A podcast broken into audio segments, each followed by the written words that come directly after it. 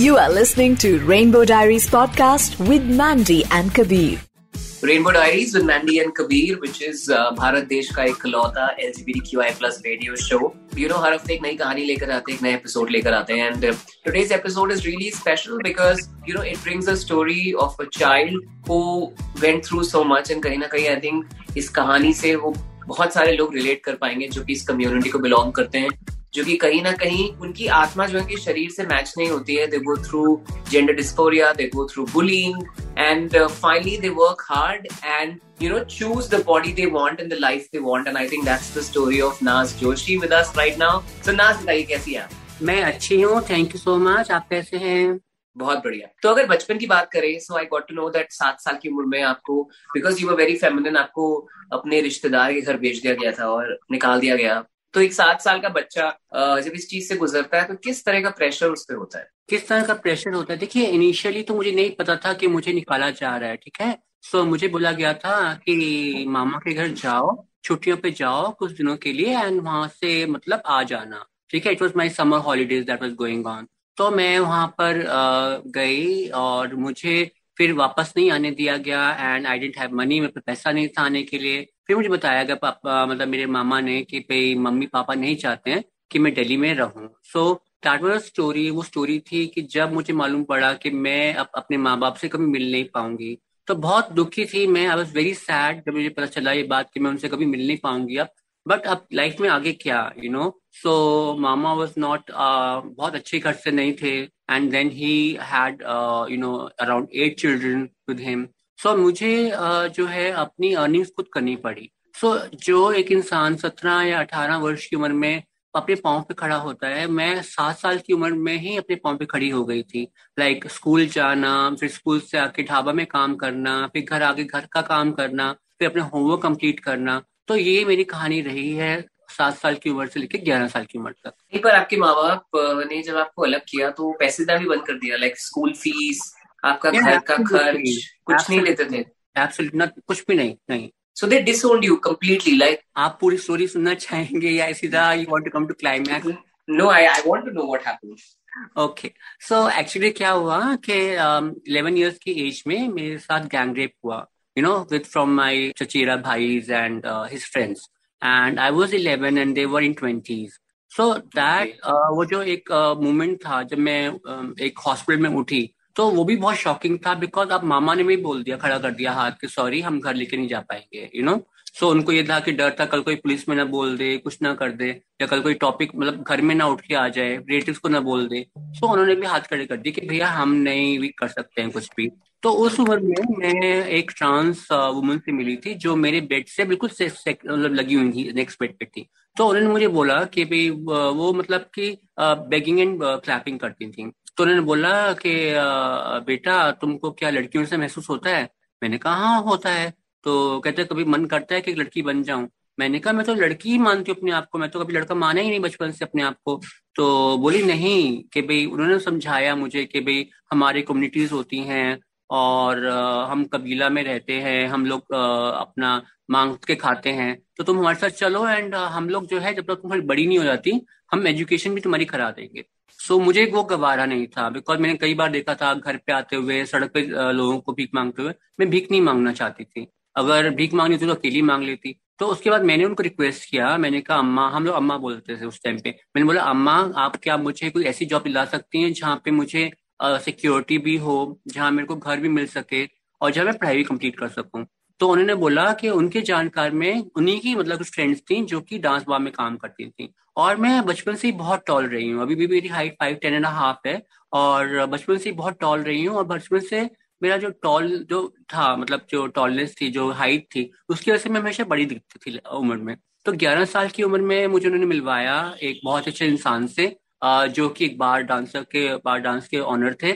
और उन्होंने मुझे बोला कि क्या तुम यहाँ डांस करना चाहोगी? मैंने कहा डेफिनेटली. तो मैंने बोला सर कि भाई, मैंने अपनी कहानी सुनाई उनको, रेप की कहानी सुनाई. तो बोला यहाँ कुछ नहीं, ऐसा नहीं होगा, तुम मतलब कर सकती हो काम. तो फिर वो उनके साथ कनेक्शन अच्छे हो गए. मैं उनको हमेशा अन्ना बोलती थी, तो साउथ के थे, तो बहुत अच्छे कनेक्शन हो गए उनके साथ. मैंने ऐसे बड़े भाई हैं मेरे, तो उन्होंने बहुत अच्छे से केयर की मेरी. और 18 इयर्स की एज तक मुझे पता नहीं था मुझे करना क्या है, बिकॉज 12th मेरी कंप्लीट होने वाली थी, मुझे कुछ पता नहीं था करना क्या है. एक दिन मैं ऐसी इंटरनेट पे थी, फेसबुक पे थी, और मुझे मेरी कजन सिस्टर जो है विवेका बाबा जी, जो कि बहुत फेमस मॉडल रही हैं अपने टाइम पर, और उनका प्रोफाइल दिखा। मैंने उनको फ्रेंड रिक्वेस्ट सेंड की, तो उन्होंने मेरे एक्सेप्ट करी। फिर हम लोग मिले, मतलब बैंड्रा रहती थी मैं, फिर बैंड्रा शिफ्ट हो गई उनके साथ में। फिर जब है उन्होंने मुझे गाइड किया कि भाई तुमको पसंद क्या है। मतलब शी ऑलवेज थॉट कि मेरे को ड्रेसिंग स्टाइल बहुत पसंद है, I am very fond of dressing up. And उन्होंने देखा कि भाई मैं जो अपने कपड़े पहनती हूँ तो डिफरेंट पहनती हूँ, like I don't wear something run of the mill, मैं वैसे नहीं कपड़े पहनती हूँ, मतलब कुछ स्पेशल रहता है, लाइक समथिंग बॉलीवुड एलिमेंट रहता है उसके अंदर में। तो उन्होंने बोला तुम फैशन डिजाइनर बनना चाहती हो, तो मैंने कहा फैशन डिजाइनर होता क्या है, बिकॉज मैंने तो फर्स्ट टाइम सुना था नाम कि फैशन डिजाइनर करके भी कुछ चीज होती है। तो उन्होंने फिर मुझे दिखाई, वीडियो दिखाए, रितु बेरी के वीडियो दिखाए, रोहित बाल के वीडियो दिखाए, रैंप वीडियो दिखाए। मैं बहुत इंस्पायर हो गई वो वीडियोस को देख के। उन्होंने अपने वीडियोस भी दिखाए मुझे, जहाँ पे उन्होंने रैंप वॉक किया था, लक्मे फैशन वीक के दिखाए। So then I said yes, I will do go for it. So उन्होंने मेरे को रिकमेंड किया national institute of fashion technology new Delhi. So जब मैं NIFT का मैंने सुना, तो उसमें बोला कि एग्जाम भी है, तो मैंने कहा ठीक है मैं एग्जाम दूंगी, मुझे कोई दिक्कत नहीं है। मैं एग्जाम दिया, मैंने टॉप किया एग्जाम के अंदर में। फिर मुझे दिल्ली बुलाया गया इंटरव्यू आने के लिए। इंटरव्यू राउंड में अभी बचा हुआ था। सो आई डोंट नो, वहाँ पर एक हमारी टीचर्स थे, मतलब जो कि पैनल पे बैठे हुए थे, वो टीचर्स हमारे होने वाले थे फ्यूचर। सो उन्होंने एक ऐसी बात पूछ ली मेरे से कि मुझे वहाँ रोना आ गया, यू नो। सो उन्होंने पूछा कि भाई यू नो आपको what do you understand by term माँ, आपका माँ एक जो टर्म है आप किस तरह से आप सिग्निफाई करती हो, बिकॉज मेरे बायोटर्म लिखा होता है, मैं उनके साथ नहीं रहती हूँ, मतलब on my CV and about us एक वहाँ पे कॉलम होता है, तो टेल समथिंग अबाउट अस, तो लिखा हुआ है। मैं रो पड़ी। तो उन्होंने बोला कि भाई she is very sensitive person and normally जो क्रिएटिव लोग होते हैं वो सेंसिटिव होते हैं। So I cleared my exams. फिर विवेका ने मुझे मेरे तीनों सेमेस्टर्स की फीस एक साथ दे दी, और मैंने भर दी, और प्लस मेरे जो हॉस्टल की फीस है वो भी भर दी। तो उसके बाद उसने पापा को इन्फॉर्म किया कॉल करके कि नाश जो है दिल्ली में है, आप जाके मिलो उसके साथ में। तो पापा हॉस्टल आए, तो पापा ने बोला कि भाई you know you want to come home, आप घर आना चाहते हो। मैंने कहा नहीं, मुझे अभी घर नहीं आना है। तो बट स्टिल पापा थे, यू नो एक कनेक्शन रहता है आपका पापा के साथ में, एक माँ बाप तो माँ बाप रहते हैं। तो मैं घर आई, लेकिन मेरा यही था कि मैं 1-2 दिन अगर यहाँ घर में रहूंगी तो मैं I use to go like 5 days in my hostel. तो ऐसा था, मतलब तब से अब तक, मतलब जब तक मैंने लास्ट ईयर अपने डैड को नहीं खोया है, he went through you know cancer, तो वो चले गए, मतलब तब से लेके तब तक मेरा यही था कि you know like 1 or 2 days home यहाँ पर, बाकी दिन अपना में रहती थी। सो ये हुआ। उसके बाद मुझे कैंपस प्लेसमेंट मिली through Ritu Kumar, you know I got, because I used to admire Ritu Kumar, I used to dream about Ritu Kumar, working with Ritu Kumar, and I got, मेरे को चांस मिला रितु कुमार के साथ काम करने के लिए। अब यहाँ पे आईनी क्या हुई कि भाई she used to like my work a lot, वो बहुत मतलब पसंद करती थी काम को मेरे, और मैं भी उनको बहुत पसंद करती थी as a human being, because वो बहुत हार्ड वर्किंग थी। मुझे लगता था कि वो उस एज में इतनी एनर्जी के साथ में काम करती हैं कि कोई डिजाइनर बाकी जगह में इतने नहीं काम करते हैं। सो मेरे 2 फेवरेट्स थे रितु कुमार एंड रितु बेरी, और मुझे लाइफ ने, मुझे भगवान ने चांस दिया मैं दोनों के साथ ही काम कर सकूँ। सो रितु कुमार के साथ मुझे मैं ये प्रॉब्लम होती थी वहाँ पर कि मैं डिजाइन तो बना लेती थी कागज के ऊपर में, बट उनको जो है रियल में बनाने के लिए हमको जाना पड़ता था यू नो टू कारीगर्स और जो कि सिलाई वाले हैं। अगर हम उनकी मेंटालिटी की बात करें, यू नो आपको कोई लड़का है, कोई लड़का ठुमक के चल रहा है, या उसकी अदाएं ऐसी हैं या वैसी हैं, उनको बोलेंगे छक्का है, हिजड़ा है, ऐसे करके, तो कमेंट्स आते थे। So which is to hurt me a lot, you know, and वो मैं शिकायत लेके मैम के पास नहीं जा पाती थी। खैर I left that job because बहुत ज्यादा मेंटल प्रेशर उस टाइप का होता था। Then I join Ritu Beri, you know Ritu Beri because I wanted to learn the art of PR, मुझे PR सीखना था उनसे, बिकॉज मुझे वो बहुत सुंदर लगती थी और उनकी बहुत सुंदर हैं भी वो आज भी। एंड उनके कपड़ों का स्टाइल, उनका जो एक ऑरा था वो मुझे अडैप्ट करना था, तो मैं उनके लिए इसलिए काम मैंने शुरू किया। लेकिन वहां पे भी सेम थिंग होता था, you know this that bullying करके। पर फिर मैंने हार नहीं मानी, मैंने कहा चलो ठीक है खत्म, let's get over with this body now, you know मुझे इस शरीर को खत्म कर देना चाहिए, बिकॉज ये शरीर है जो मुझे ताने दिलवा रहा है लोगों से, मुझे ये शरीर ही खत्म करना है, अपना पूरा लुक चेंज करना है। तो मैंने सोचा कि मैं जो है एक सेक्स चेंज सर्जरी करवाऊंगी, ठीक है। मैंने ट्रांस लोगों से पूछा, फिर मुझे क्लिनिक के बारे में पता चला, बट जो कॉस्ट थी ट्रांस सर्जरी की वो बहुत एक्सपेंसिव थी, बहुत महंगी थी। मेरे पास कोई जॉब नहीं थी उस टाइम पे। मेरी एक ट्रांस फ्रेंड ने मुझे एक पार्लर, मसाज पार्लर, जो कि अगर मैं बोलूँ ब्रॉथल, एक ब्रॉथल के अंदर में मुझे जाने पर मजबूर हुई मैं। मैंने वहाँ पे 2 साल काम किया as a sex worker and I think sex work सबसे लास्ट ऑप्शन होती है किसी भी औरत के पास में करने के लिए, but I work as a sex worker and वहाँ पे मेरी मुलाकात इनफैक्ट मेरी एक but that time when you were going through that phase you were a guy and no but you used to dress up as a woman. जब मैं sex change के लिए सोचा और जब मैं एंटर हुई इस इंडस्ट्री में जो कि बोलते हैं the what you call the red light areas.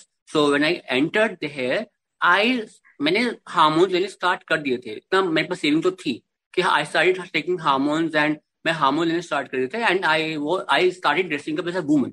You know that time. So women मैंने dress up स्टार्ट कर दिया था and I पता नहीं क्या अभी भी मैंने एक छोटा कैंपेन किया है. उन लोगों की मुझे कुछ पुरानी पिक्चर्स चाहिए थी कैंपेन के लिए. एक टी की कैंपेन था. And they wanted me to look like, you know, के जो पुराना जैसे you know loose loose blouse होता है transgenders का, you know, and they wear big bindis और shabby shabby रहना. मैं कभी वो वैसी थी ही नहीं, you know. I was always very glamorous, you know. I was always very एक कहते हैं ना एक glam doll की तरह मैं हमेशा रही हूँ. मतलब बचपन से ही मेरा एक glamorous side था. वो क्यों था क्या था मुझे पता नहीं. एक X factor से बोलते हैं हम लोग. जैसे मैं अगर किसी मॉल में एंटर करती हूँ किसी रूम में एंटर करती हूँ तो एकदम पूरा रूम लाइट अप हो जाता है, you know, like that way. So ऐसे था. एंड वहाँ पे मैंने सेक्स वर्क किया एंड मैंने जैसे बताया कि मेरा एक फ्रेंड था जो कि एक मेकअप आर्टिस्ट था, वो भी एलजीबीटी कम्युनिटी से था. उसने मुझे इनफैक्ट एक फोटोग्राफर से इंट्रोड्यूस कराया जिसका नाम था ऋषि तनेजा. तो ऋषि तनेजा जी ने एक बायोपिक बनाना चाहते थे एक ट्रांसजेंडर्स के ऊपर में ब्लैक एंड व्हाइट सीरीज में, जो कि कोई ग्लैमरस नहीं थी. It was very sad. मतलब उसमें बिल्कुल स्माइल नहीं करना है आपको, you know. You have to be what you are and you have to show. आप वही दिखाना है जो आप करते हो. मतलब I cooperated with him so much कि मैंने उसको वो पिक्चर्स भी अलाउ की खींचने के लिए कि जो मैं चाहती हूँ कोई देखे. मतलब you know there was a picture of me which I was lying down on the top. I was मैं ऊपर देख रही थी and there was a guy who was making out of with me, you no. वो pictures थी. Then me standing at Lajpat Nagar, you know, flyover के पास में रात को. बहुत मतलब गूज बम्प्स थे मेरे हाथ में खुद वो करते हुए, यू नो. साड़ी नेट की साड़ी ब्लाउज पहना हुआ है और नेट की साड़ी को पूरा नीचे गिराया हुआ है. And can you imagine like so many people were walking down and मेरे को खुद गूज़बम्स आ रहे थे वो करते हुए. बट मैंने किया, you know. I had to do it because I wanted to bring that pain of being a trans woman in the country and that too at a time when there were no trans models in the country, you know. I am talking about the year 2012, you know. So मैं 2012 की बात कर रही हूँ. लेकिन मुझे करना था अपने लिए नहीं, अपने ट्रांस सिस्टर्स के लिए. एनी विच वेज वो 2 साल हमने शूट किया and within like 2 years मेरे को आने शुरू हो गए ऑफर्स, यू नो. लाइक 2013 में मैंने सर्जरी करा ली, मेरे पास पैसे आ गए थे. So I got my surgery done and I started modelling, you know. How long is this procedure because you know lot of people who talk about surgery. Obviously हम ये शो 3 साल से कर रहे हैं. सो आधे लोग सोचते रह जाते हैं, उनको इन्फॉर्मेशन नहीं होती. But now because of social media obviously information बहुत ज्यादा है. जितनी आपको समय होगी उससे तो you know there is information available. We didn't have that much information, no, है ना. बट हमको नहीं थी उस टाइम पर. हाँ, उस टाइम पर नहीं थी. लेकिन अब चलो भी गूगल है, सोशल मीडिया है, इंस्टाग्राम है. There are so many people like today you have a platform to talk about it, right? उस समय नहीं होता था, इतनी कहानियां ही नहीं होती थी सामने. तो क्या कॉस्ट आती है, कैसे इंसान को स्टार्ट करना चाहिए, what is the right kind of doctor to go to? Because a lot of people also complain अगर गलत डॉक्टर के पास चले जाए because you really changing your body. से बॉडी को भी बहुत बड़ा शॉक लगता है. मतलब ये सिर्फ खेल नहीं है, आप पूरा शरीर बदल रहे हो. तो I am sure there are lot of surgery scars, you know. Mentally इंसान कभी गुस्से में होता होगा, मूड स्विंग्स होते होंगे, बहुत कुछ होता होगा, राइट? सो मैं बताती हूँ इसका रियल प्रोसीजर क्या है. First I think you should be 18+. मैं तो ये बोलूंगी कि 18+ हो जाओ एंड अपने पैरों पे खड़े हो जाओ. अगर आपके पेरेंट्स आपके साथ में हैं, you know, if they are with you and they are ready to bear the cost of your surgery, जो कि बहुत कम होता है इंडिया में, you know. तो आप तब तक रुको तब तक आपके पास पैसा नहीं है. बिकॉज बहुत सारे ट्रांसजेंडर्स हैं जो मैं देखती हूँ गूगल से पढ़ के दवाइयाँ ले आते हैं और गूगल से पढ़ के फिर उसके बाद क्या होता है, उनका लीवर फंक्शन खराब हो जाता है, किडनी फंक्शन खराब हो जाती है. सो जिसका राइट प्रोसीजर ये है, पहले आप एक साइकेट्रिस्ट एंड साइकोलॉजिस्ट दोनों से मिलिए जो गवर्नमेंट ऑथराइज्ड हो. मेरे केस में मैं विम्स गई थी, विम्स दिल्ली. तो वहां से मेरी काउंसलिंग हुई, अराउंड 4 to 5 सेशंस हुए. देन दे रोड के भी हाँ she is now act for this thing. वो बिल्कुल मैं बिल्कुल प्रिपेयर हूँ. No, not for the surgery. No, not for the surgery. I'm ready for the hormonal therapy. Hormonal therapy. Hormonal therapy. तो मैं वहाँ गई, तो मैंने उनसे पूछा मैं कहाँ जाऊँ, तो they suggested me Sitaram Bhartiya hospital, जो कि वहाँ पे अच्छे है। तो उसके बाद में वहाँ से मुझे रिकमेंडेशन मिला कि आप मैक्स जाइए। तो मैक्स में मेरे बहुत अच्छे डॉक्टर थे, तो उनके पास में गई and I took almost about 3 years of this thing HRT, because HRT treatment लेना बहुत इंपॉर्टेंट है, यू नो। एंड उसके साथ साथ मेरा मेडिकल चेकअप बहुत ज्यादा था हर महीने, कि मेरा जो है अभी कितना काउंट रह गया है in terms of what you call that androgens कितने परसेंट है मेरी बॉडी में, या फिर मेरे यू नो फेमिनिन जो वो है वो कितने परसेंटेज हैं। So that also we to calculate all the time, and वो बहुत लोग नहीं जानते हैं। और हम लोग LFT करते थे, you know, liver function test, because liver पे सबसे ज्यादा इफेक्ट होता है हमारे थेरेपी का। सो वो होना बहुत जरूरी है। You have to be under proper endocrinologist, you know. जब तक आप एंड्रोक्रोनोलॉजिस्ट के पास नहीं हो, और वो डिपेंड करता है, final surgery at least you should have 2 years of endocrinology, okay. अगर आपके पास पैसा नहीं है, but you can continue with hormone replacement therapy for 3 to 4 years आराम से, ठीक है। तो उसके बाद में आप जो है you can consult a very good plastic surgeon in big hospital like Max भी करता है एंड फोर्टिस भी करता है। वहां आप जाओ एंड वहां से आप सर्जरी कराओ, यू नो। एंड ये बहुत इंपॉर्टेंट चीजें हैं जो ट्रांस लोग नहीं समझते हैं, और बहुत लोग अपनी जो है जान गंवा देते हैं। और कुछ ट्रांस लोग तो मैंने यहाँ तक देखा है कि वो कम्युनिटी के अंदर में रहते हैं, और एक दाइमा करके आती है, वो घर पे ही उनको जो है वो मतलब ट्रांजिशन कर देती है। इमेजिन तो painful that would have been, that can be. And उसके बाद मैंने सुना है गरम गरम तेल डाल देते हैं वो लोग, you know. So that's like very painful, don't go for that. I think it's very important to be in proper guidance of a doctor, where it's not just one doctor, there are 3 to 4 doctors taking care of you. Okay. And what is the cost of this whole process? It comes out to about, say, if you're going for a proper endocrinologist, okay, it will cost you 10,000 rupees per month only for the hormone. Okay. So if you're going for 2 years, I think you can say 2.5 lakhs for the hormones. And the final surgery costs about 3.5 to 4 lakhs. So, कुछ 6-7 लाख का खर्चा है, 6-7 लाख का खर्चा है, right. Okay, so you know, bullying की बात कर रहे थे आप, because you are feminine, because of your gestures, या आपके बात करने का तरीका या चलने का तरीका आपकी शरीर से मैच नहीं था, उसकी वजह से आपको स्कूल में बुलिंग होती थी। You know, when you spoke about your gang rape, कि अपने ही घर में, मतलब बाहर तो छोड़ दो, घर के अंदर एग्जैक्टली हुआ क्या? I mean, if you don't mind talking about it, exactly हुआ क्या? सी, हुआ क्या था, मैं एक दिन ढाबा से घर वापस जा रही थी, रात का समय था, एंड घर के सारे जो हैं वालदेन लोग हैं वो लोग सब चले गए थे, यू नो। एक हमारे घर के पास में किसी का वलीमा हो रहा था, तो वलीमा नहीं चले गए थे। एंड घर में मैं गई तो मैंने देखा कि भाई जो है वो अपने फ्रेंड्स के साथ दारू वगैरह पी रहे हैं। तो उन्होंने मुझे बोला कुछ तुम बना लाओ, you know, you get something for us, you know, for that matter. So मैंने कहा ठीक है, मैं बना के लेके आती हूँ। तो मैं गई रसोई में, मैंने कुछ भजिया वगैरह तले होंगे वहां पर, लेकर आई। तो उन्होंने बोला why don't you take one drink. मैंने कहा मैं नहीं पीती, मुझे अच्छा नहीं लगता है, ये छोटे मुझे क्या दे रहे हो। तो देन दे सेड कि चलो ठीक है, at least have cold drink with us. मैंने कहा ठीक है, मैं कोल्ड ड्रिंक पीती हूँ। And I didn't know that cold drink was dope, you no, वो डॉप की हुई थी कोल्ड ड्रिंक को। एंड देन मेरा जब आंख खुला, you know, in the hospital, I was pained, I was like fully pain, मुझे बहुत ज्यादा दर्द हो रहा था एक एरिया पे, ठीक है। एंड जब मुझे मालूम पड़ा कि भाई वो सब हुआ है मेरे साथ में, you know, I could then relate to it कि मेरे साथ क्या हुआ होगा। Then I really cried, I was crying in the hospital. मैं बिल्कुल टूट गई, यू नो, लाइक मैं बिल्कुल टूट गई कि मेरे को जब सेक्स वर्ड का मतलब मीनिंग भी नहीं मालूम था, तब मुझे ये वर्ड क्यों इंट्रोड्यूस कराया गया, you know, why, what was my fault. मैं हमेशा भगवान से पूछती थी मेरी गलती क्या थी, मेरी गलती क्या है कि मैं ऐसी हूँ, कि मैं अकेली, मुझे ऐसा क्यों बनाया आपने।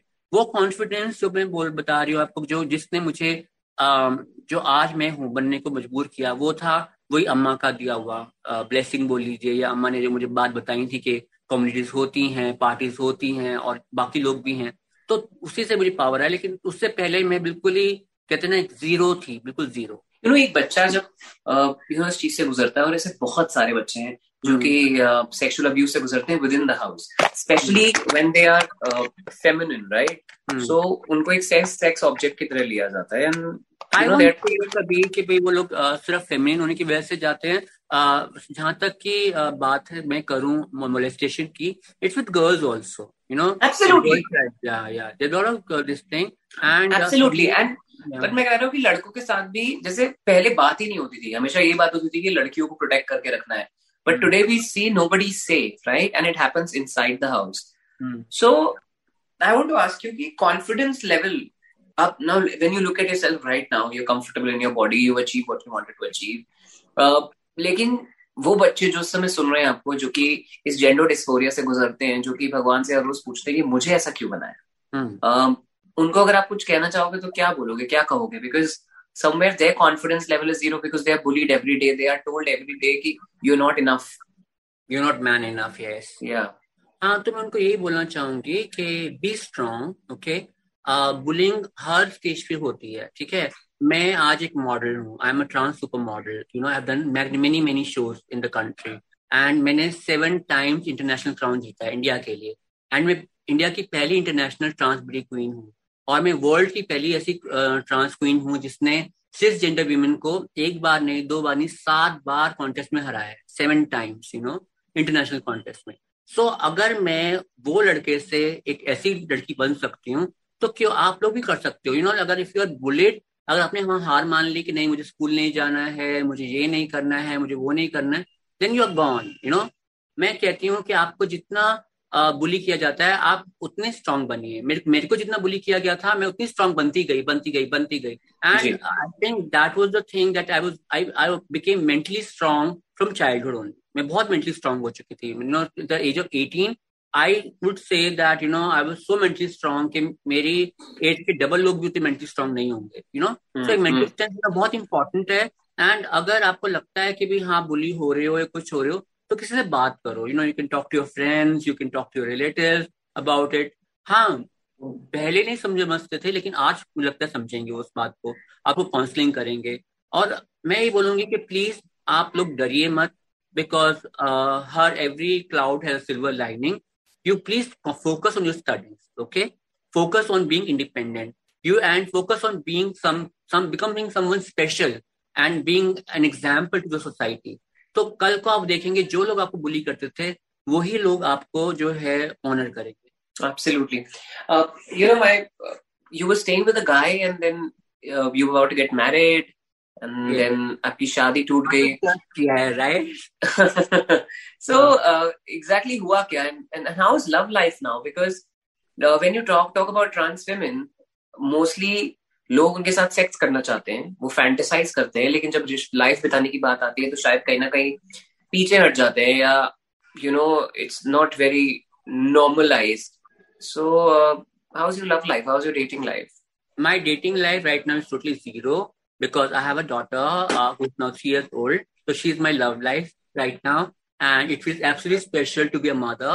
And she comes to me when I'm sick. She says, okay, mummy, abhi aap bukhar hai aapko. Chal main aapke liye pani leke aata hu. You know, like 3 years old kid saying this to you. And there can't be any pure love than this. You know, mujhe lagta hai ki jo प्यार है, बच्चे का प्यार है. I think that's more very important, you know. And हम लोग gardening करते हैं साथ में. हम लोग उसको I have given her car which is remote controlled. हम लोग वो चलाते हैं. We do cycling, we go out. So you know I have a special love for my child. As far as dating life goes, you know, definitely मैं ये नहीं बोलूंगी कि सिर्फ हमारे साथ ये चीज होती है. I think with women also for that matter, you know. For women also now there people just want to have sex and as some responsibility goes, responsibility कोई निभाना नहीं चाहता आजकल, कोई भी boy, you know. And also भी हो गया आजकल कि नहीं शादी करेंगे तो माँ बाप की पसंद से करेंगे और डेटिंग करेंगे तो बाहर किसी के साथ भी करेंगे. तो it is there and in my case my guy was very open about relationship and वो we to he was straight guy and he was always used to put my pictures as a stories with him और on Instagram और on Facebook वो करता था, you know. वो it was there but the problem जो हम लोग के बीच में हुई थी वो ये थी कि his parents came up to me and said कि हमारा एक ही बच्चा है and we want to get him married and I asked him कि तुम क्या करना चाहते हो. He said कि अगर मैंने नहीं की तो मुझे शायद वो प्रॉपर्टी से निकाल दे. So I said then it's okay if you choose money over me you can go, right? So I opened the doors of my house for him. I said, you can get out. You know, after that, I haven't seen his face. So ऐसा नहीं है कि लोग सिर्फ transgenders को सिर्फ एक क्या बोलते हैं, only they want sex from them. Yes, the percentage of men who really want to love trans men, women or trans men in open is like less. But हैं लोग, हैं अच्छे लोग भी हैं जो चाहते हैं कि वो ट्रांस लोगों के साथ मैरिज भी करें या लिव इन करें. ये आपने बेटी की बात करें, आपकी बेटी का नाम क्या है? शरण्या. शरण्या की कहानी कैसे आपकी जिंदगी में शुरू हुई, बताइए. Oh, it is like, you know, मैं बताती हूँ ये सब. You know, I feel that God plans a lot of things with you. You know, I mean, आपने कुछ नहीं सोचा होता और वो हो जाता है आपके साथ में. Like, I never thought I'll become model, मैं मॉडल बन गई. I never thought I'll become a beauty queen, मैं beauty queen बन गई. I never thought I'll become a social worker, मैं social worker बन गई. You know, so ये हो गया. And शरण्या की कहानी ये थी कि 2018 में मैं दुबई में थी. Now, दुबई का story is also very good, huh? You must listen. वहाँ पे मेरे पास फीमेल पासपोर्ट है. I got a female passport. I was dressed up as female. वहाँ पे बोलती है मुझे एक that woman in black woman, she calls me and say, hey boy, come here. I was looking at किसको बोल रही है boy, हाँ. तो उसके बाद मुझे बोलती है, I boy or a girl. मैंने कहा, I am a girl. See my passport. Don't talk. Go to next counter. वही अगला पूछते बंदा same question. Why girl? I said girl. Why are girl? I said girl. Why girl? Again he saw my passport and scan करके अंदर भेज दिया मुझे. And so funny story कि मैं और मॉम गए थे, ठीक है. So initially, dad was supposed to join us later. अब मेरी मम्मी चली गई अंदर दुबई के अंदर में. Now she doesn't know anything. Okay, there. And I was sitting in the बाहर कि कोई ऑफिसर आएगा, बचाएगा, कुछ होगा. So then she saw an officer and she said, मेरी बेटी कहाँ गई? मेरी बेटी गुम हो गई. Then she saw she showed the picture and the officer came inside and then he said कि नहीं, let her go. Her passport says she's a female. Her mom says my बेटी, let her go. So we went inside. Anyway, she was, हम Dubai ना चले गए. But mummy say, no, don't go alone anywhere and all. ठीक है, खैर वो एक स्टोरी अलग से है. So, मैं जब वहाँ गई अपने पेजेंट के अंदर में, वहाँ कुछ बच्चे आए हुए थे, you know, and those kids were also competing for their titles. उनका किड्स का क्या टाइटल था मिस वर्ल्ड डाइवर्सिटी में. So, जब बच्चे थे, and they were all girls, you know, and some of them had come from South Africa, from Lesotho, and they didn't have any of the parents with them. उनके पास कोई मतलब माँ बाप नहीं आए थे साथ में. वो के अपने हमारे जो डायरेक्टर थे उनके साथ आए थे. सो वो लोग आए. They were very small kids, you know, like 5 साल के होंगे मैक्सिमम, यू नो, बच्चे कम्पीट करने के लिए. सो उनमें से एक लड़की थी लाइला करके, okay, black girl, cute. So हम लोगों ने साथ में शूट्स किए, ठीक है. We became close and then she used to come to my room. मेरे साथ सोती थी वो and I used to like, you know, tap her this thing सर पे, उसको हाथ रख के कि भी हाँ बेटा सो जाओ सो जाओ सो जाओ, लाइक यू नो सीरियसली. तो वो एक बॉन्ड बन गया हमारे बीच में, यू नो. एंड मुझे वो इंसिडेंट याद है कि when we were on the ramp, उसका ना रिजल्ट मिस वो हो गया, अनाउंस हो गया. Like she went ahead and then वहाँ जैसे मिस यूनिवर्स में कॉन्ट्रोवर्सी हुई थी, सेम कॉन्ट्रोवर्सी के साथ हो गई. I was standing next to her, she was like hugging me and she was like, you know, जैसे माँ के साथ लिपट रहता है बच्चा कि भाई मैं रोना शुरू हो गया, oh mamma, you know, I didn't get the award and all. लेकिन उसके बाद उसका नाम अनाउंस हुआ and she was very happy and then she came and she kissed me, you know. So Laila का स्टोरी था. And then I first time मैंने महसूस किया कि मदरहुड ये होता है, this is what motherhood is. And उससे पहले मैंने कभी एक्सपीरियंस नहीं किया था ये चीज, यू नो, लाइफ में. देन आई थॉट कि आई विश गॉड कि काश मेरी भी एक बेटी होती, मैं एक बच्चा पैदा कर सकती. But when I came from Dubai, जुलाई में मैं आई थी वापस, अगस्त में एक हमारा बहुत ही क्लोज फ्रेंड मतलब हैं, वो लोग अलग हो रहे थे because the boy was cheating on the girl, ठीक है. And जो बेटी थी वो IVF बेटी थी. The Sharanya is like IVF child, okay. So then they said, I requested that, you know, I will take care of her as a this thing, as a mother. And my mom and my dad was with me and they said, yes, हम लोग इसका ध्यान रखेंगे, don't worry at all. So उन्होंने custody हमें दे दी, मुझे दे दी, you know, that way. And that is how Sharanya came in my life. And oh my God. या ओल्ड एंड उसको दूध पिलाना बॉटल से, उसके साथ उसका केयर करना, you know, it is so touchy. There are many many things that I can't tell. So now on paper you are the parent. Wow, because मैंने हमेशा अडॉप्शन की स्टोरी सुनी है जिसमें बहुत टाइम लग जाता है कहीं ना कहीं हमारे देश में. खैर एलजीबीटी कम्युनिटी के लिए वो ऑप्शन ही नहीं है, you know, there's no scope.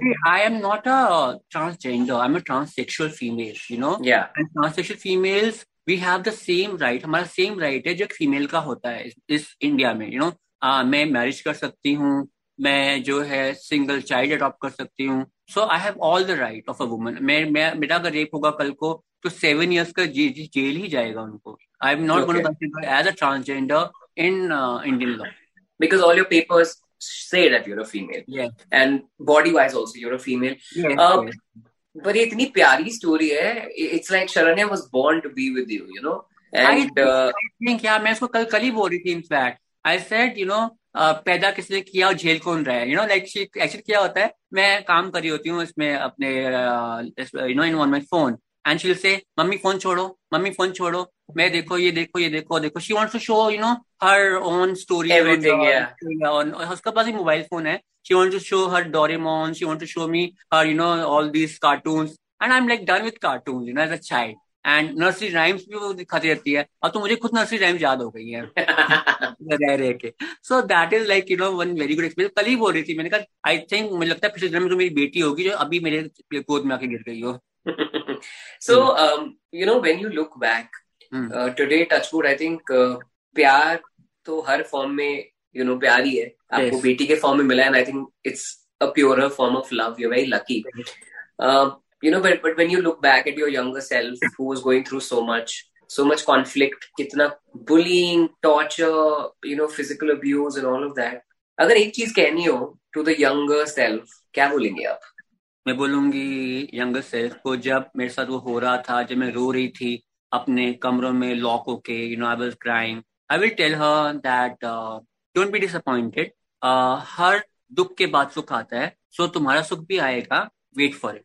And I think this is a message for all, you know, trans kids who go through so much. The bad times are a phase and I think good times will come. Yeah. Superb. I think it was great talking to you and, you know, you've achieved so much in your life. Yeah.